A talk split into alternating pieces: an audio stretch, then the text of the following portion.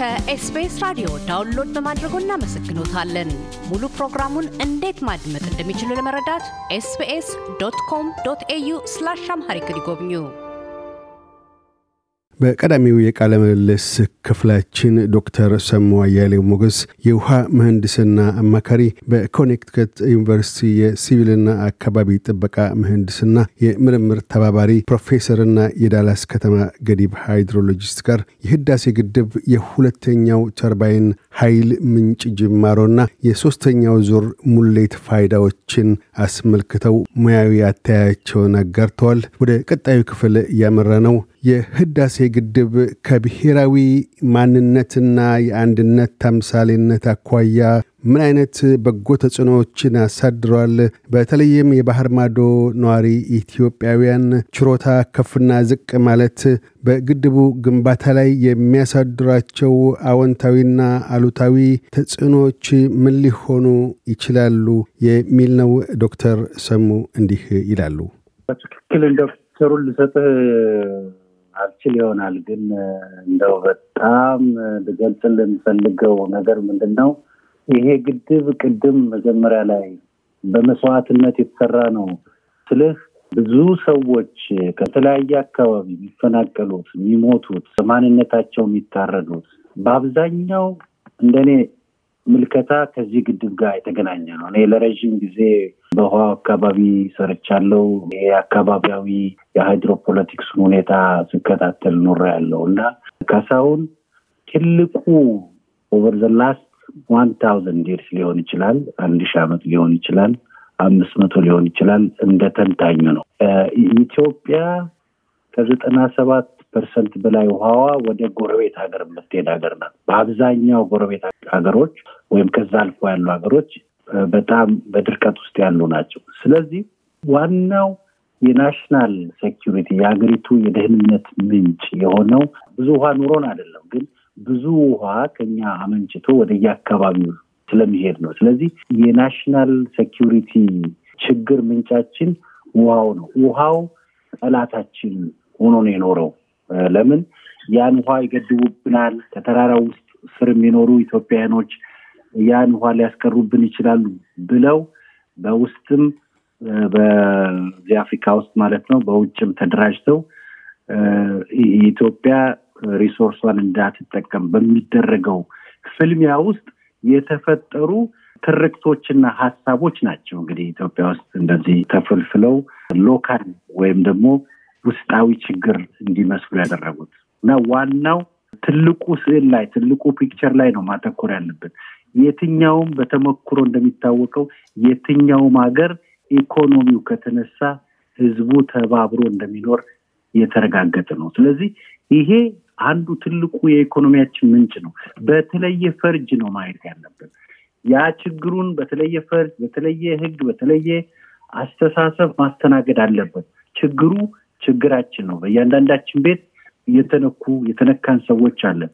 ያ ችግር ችግር ሆኖ ይሄን ትልቁን picture ትልቁን ስዕል ሊያስተጓጉል አይገባም። ይሄ ይህን ሁሉ አሁን የተፈጠረውን ችግር ሁሉ ሊቀርፍ የሚችል አንኳር ፕሮጀክታችን ነው። ለአፍሪካ ለኢትዮጵያ አይን ገላጭ ፕሮጀክት ነው። ሁላችን ነገ አይናችን ስንገልጥ ይሄ ነው ለካ ሲያባላን የኖረው የሚያስብል ትልቅ ትልቅ ፕሮጀክት ነው። ከኢኮኖሚም ከሀገር አንድነትም በጣም ትልቅ ፈርጀ ብዙ ፈርጀ ብዙ የሆነ ጥቅም ያለው ፕሮጀክት ስለሆነ በዛ መልኩ ነው ማየት ያለብን። ሁል ጊዜ እያለቀስን መስራት መቻል አለብን። ችግሩ የእኛን ችግር እየጮክን ይሄን ለብቻው ለይተን በማየት ለዚህ ግድብ እስኪያልቅ ድረስ አስተዋጽኦ ማድረግ አለብን። በምንችለው ሁሉ በጉልበትም፣ በገንዘብም፣ በሀሳብም ህዝብን በማነሳሳትም እባካችሁ ይሄን ነገር እናንተ በተለይ የሚዲያ ሰዎች ይሄን ሁለቱን ነገር ለይተን ማየት ይሄ ግድብ የሚሰራው በብዙ በብዙ ችግር ውስጥ ነው። ችግሩ ይታወቃል። የፖለቲካ dimension አለው። የ hydropolitical dimension አለው። የ geopolitical dimension አለው። ብዙ አይነት ይልቅስ ከዛ ግድቡ አልቆ ሁላችን ተባብረን እነዚህ ለተጨፈጨፉ ሰዎች፣ እነዚህ ግድቡን ሲሰሩ ለወደቁ ሰዎች፣ ለወደቁ ወታደሮች አጠቃላይ ይሄ ግድብ realize ሲደረግ ሀውልት የሚቆምላቸው ብዙ ህዝቦች ብዙ በማንነት የተጨፈጨፉ ህዝቦች አሉ። ያኔ ሀውልት እናቆምላቸዋለን። በዛ ሀውልት ላይ ነው ይሄ ግድብ የሚሰራው፣ በነዛ ሰዎች ደም ላይ ነው። በዛ መሰረት ነው ማየት ያለብን። ለይተን ካላየ ነው ሁል ጊዜ ትልልቁን ማንነታችን የሚገነባውን ፕሮጀክቶች ማንነታችን የሚገነቡ ትልልቅ ሀሳቦችን በተፈጠሩ ችግሮች ሁል ጊዜ በዛ አይን ካየን እና ካቆራኘናቸው ኢትዮጵያ ወዴትም ልትሄድ አትችልም። ስለዚህ ለይተን በማየት አሁንም ምለምናችሁ እናንተንም የሚዲያ ሰዎችን ህዝባችንን በተለያየ ጎራ የተሰለፈውን ይሄን ግድብ ጨርሰን የምናመንጨው ገንዘብ የምናገኘው ኃይል የምናገኘው ኩራት የምናገኘው ከሀፍረት መውጫ መሳሪያችን ነው። ከህብረት ስንወጣ እርስ በርሳችን ሊያጋጨን ሊኖር አይችልም። ያኔ ግጭቱ ሁሉ ይቆማል። ግድቡ ከተሰራ በኋላ ግጭት አመንጪዎች ሁሉ ይረጋጋሉ። ያኔ ተባብረው ለመስራት አብሮ ለመስራት ይዘጋጃሉ። ያኔ የዶክተር ሰሙ ምን አለ ብለህ ያኔ ልጠቅሰኝ ትችላለህ። is gonna stop ሁሉም ነገር ይቆማል። እውነቴን ነው የምልህ። በዚህ የሚቀጥል አይደለም። እኛም ደግሞ በሰለጠነ መንገድ ችግራችንን address ማድረግ መልመድ አለብን። ዘመናዊ በሆነ መንገድ ማድረግ እያለቀስን ሌላውን እኛነታችንን የሚገልጸውንና ወደ ከፍታ ሊያደርስን የሚችሉ ታላላቅ ፕሮጀክቶችን መዘንጋት የለብን እላለሁ። I think ይሄ ነው ማለት የምችለው። ብሔራዊ ጸጥታ አኳያ እንደዚሁ በሀገር ውስጥም ከሚፈጠሩ ግጭቶች ጋር በተያያዥነት እንደዚሁ የውጭ ኃይሎች እንቅስቃሴዎች እንዳሉ ቅድም ጠቁመዋል። በአፍሪካም ሆነ በሌላው አካባቢ ለረጅም ዓመታት ያህል የነበረ ስጋት ያላቸው ወገኖች አሉ። በተለይም በድርድር ላይ የሱዳንና ግብፅ እንደዚሁ የተለያዩ ዓለም አቀፍ መድረኮች ጫና ለማሳደር ጥረቶች አድርገዋል። በኢትዮጵያ መንግስት በኩልም ያንን ለመከላከል ጥረቶች እየተካሄዱ ይገኛሉ። ይሄ የህዳሴ ግድቡ አሁን ሁለተኛው ተርባይን ስራ ላይ መዋል የሶስተኛው ዙር ሙሌት መጠናቀቅና እንደዚሁም የግንባታ ወደ 95 percent ያህል መከወን ያ ምን ማለት ነው? በሁለቱ የውሃ ፖለቲካ ላይ የሚያሳድረው ተጽዕኖ ወይም ኢትዮጵያን ምን አይነት ጠቀሜታ ወይም ከፍ ያለ አስተዋጽኦ ሊያሳድር ይችላል? የሶስትዮሽ ድርድር ቢካሄድ በሱዳን ኢትዮጵያና ግብፅ ላይ ከውሃ ፖለቲካ አኳያ የሚኖረው አስተዋጽኦ ምን ይመስላል? በድርድሩ ላይ ይሄ የሚኖረው አስተዋጽኦ positive ነው ብዬ ነው የምገምተው። ምክንያቱም ግድቡ መሬት ላይ እየተቀመጠ ፋክት እየሆነ እያለቀ የመጣ ፕሮጀክት ነው። ኢትዮጵያ ደግሞ በነፃ ሰባ ሰባት ቢሊዮን ሜትር ኪዩብ ውሃ እያመነጨች ወደ አባይ የምትልክ ሀገር ናት። ስለዚህ እኛ የምንጠቀመው ሁል ጊዜ እንደምንለው አሁን የምንጠቀመው ኃይል ለማመንጨት እና ተርባይኑን መጥቶ ለመሄድ ነው። የኢትዮጵያ ከመጀመሪያ ጀምሮ የነበረው እዚህ በግድብ ታሪክ ውስጥ ወይም ደግሞ በናይል ታሪክ ውስጥ ግብፅም፣ ሱዳንም፣ ኡጋንዳም ግድብ ሲሰሩ ከማንም ጋር ኢትዮጵያም ጋር ተመካክረው አያውቁም። ከጎረቤት ሀገሮቻቸው ጋር ተመካክረው አያውቁም። ኢትዮጵያ ከሁለት ሺህ አስራ አንድ ጀምሮ ይሄ ውሃ ከኢትዮጵያ የሚፈሰው ሌሎችን በማይጎዳ መልኩ እንዲሁም በሚል የግድቡን የፕሮጀክቱን document ሁሉ ተሰጥቷቸዋል። ከሁለት ሺ አስራ አምስት ከሁለት ሺ አስራ ስድስት እኮ የነበረው እንቅስቃሴ በወንድማማችነት በመግባባት የነበረ እንቅስቃሴ ነው።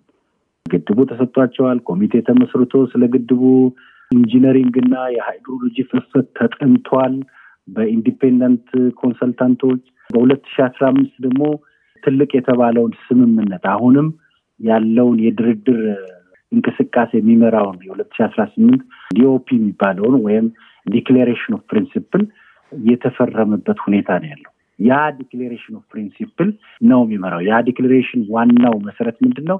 ግድቡ እየተሰራ እንደራደራለን፣ ውሃም እየተሞላ ድርድሩ ይካሄዳል ነው የሚለው። ቆሞ ድርድሩ ይካሄዳል አይልም። አንደኛው መንፈስ ነው። ሁለተኛው መንፈስ በድርድሩ ውስጥ ካልተሳካ መጀመሪያ ኮሚቴዎች ያዩታል። የሀገሩ ኮሚቴዎች ተሰብስበው ያዩታል። እነሱ ካልተስማሙ ወደ ministerial com ይሄዳል። የ ministerial com ካልተስማሙ ወደ አገሮች ፕሬዚዳንቶች ይሄዳሉ። ፕሬዚዳንቶች ደግሞ ወይም ደግሞ የሀገር መሪዎች ተስማምተው mediator ሊሰይሙ ይችላሉ ነው የሚለው እንጂ ወደ United Nation ይሄዳሉ ወይም ደግሞ ወደ ክስ ይሄዳሉ የሚል አንቀጽ የለውም እዛ። ስለዚህ ኢትዮጵያ በዚህ መሰረት የአምባሳደር ታዬም ሁሌ የሚያስረዱት United Nation ውስጥ ይሄን ነው። እኛ በተስማማነው መሰረት ነው የምንንቀሳቀሰው።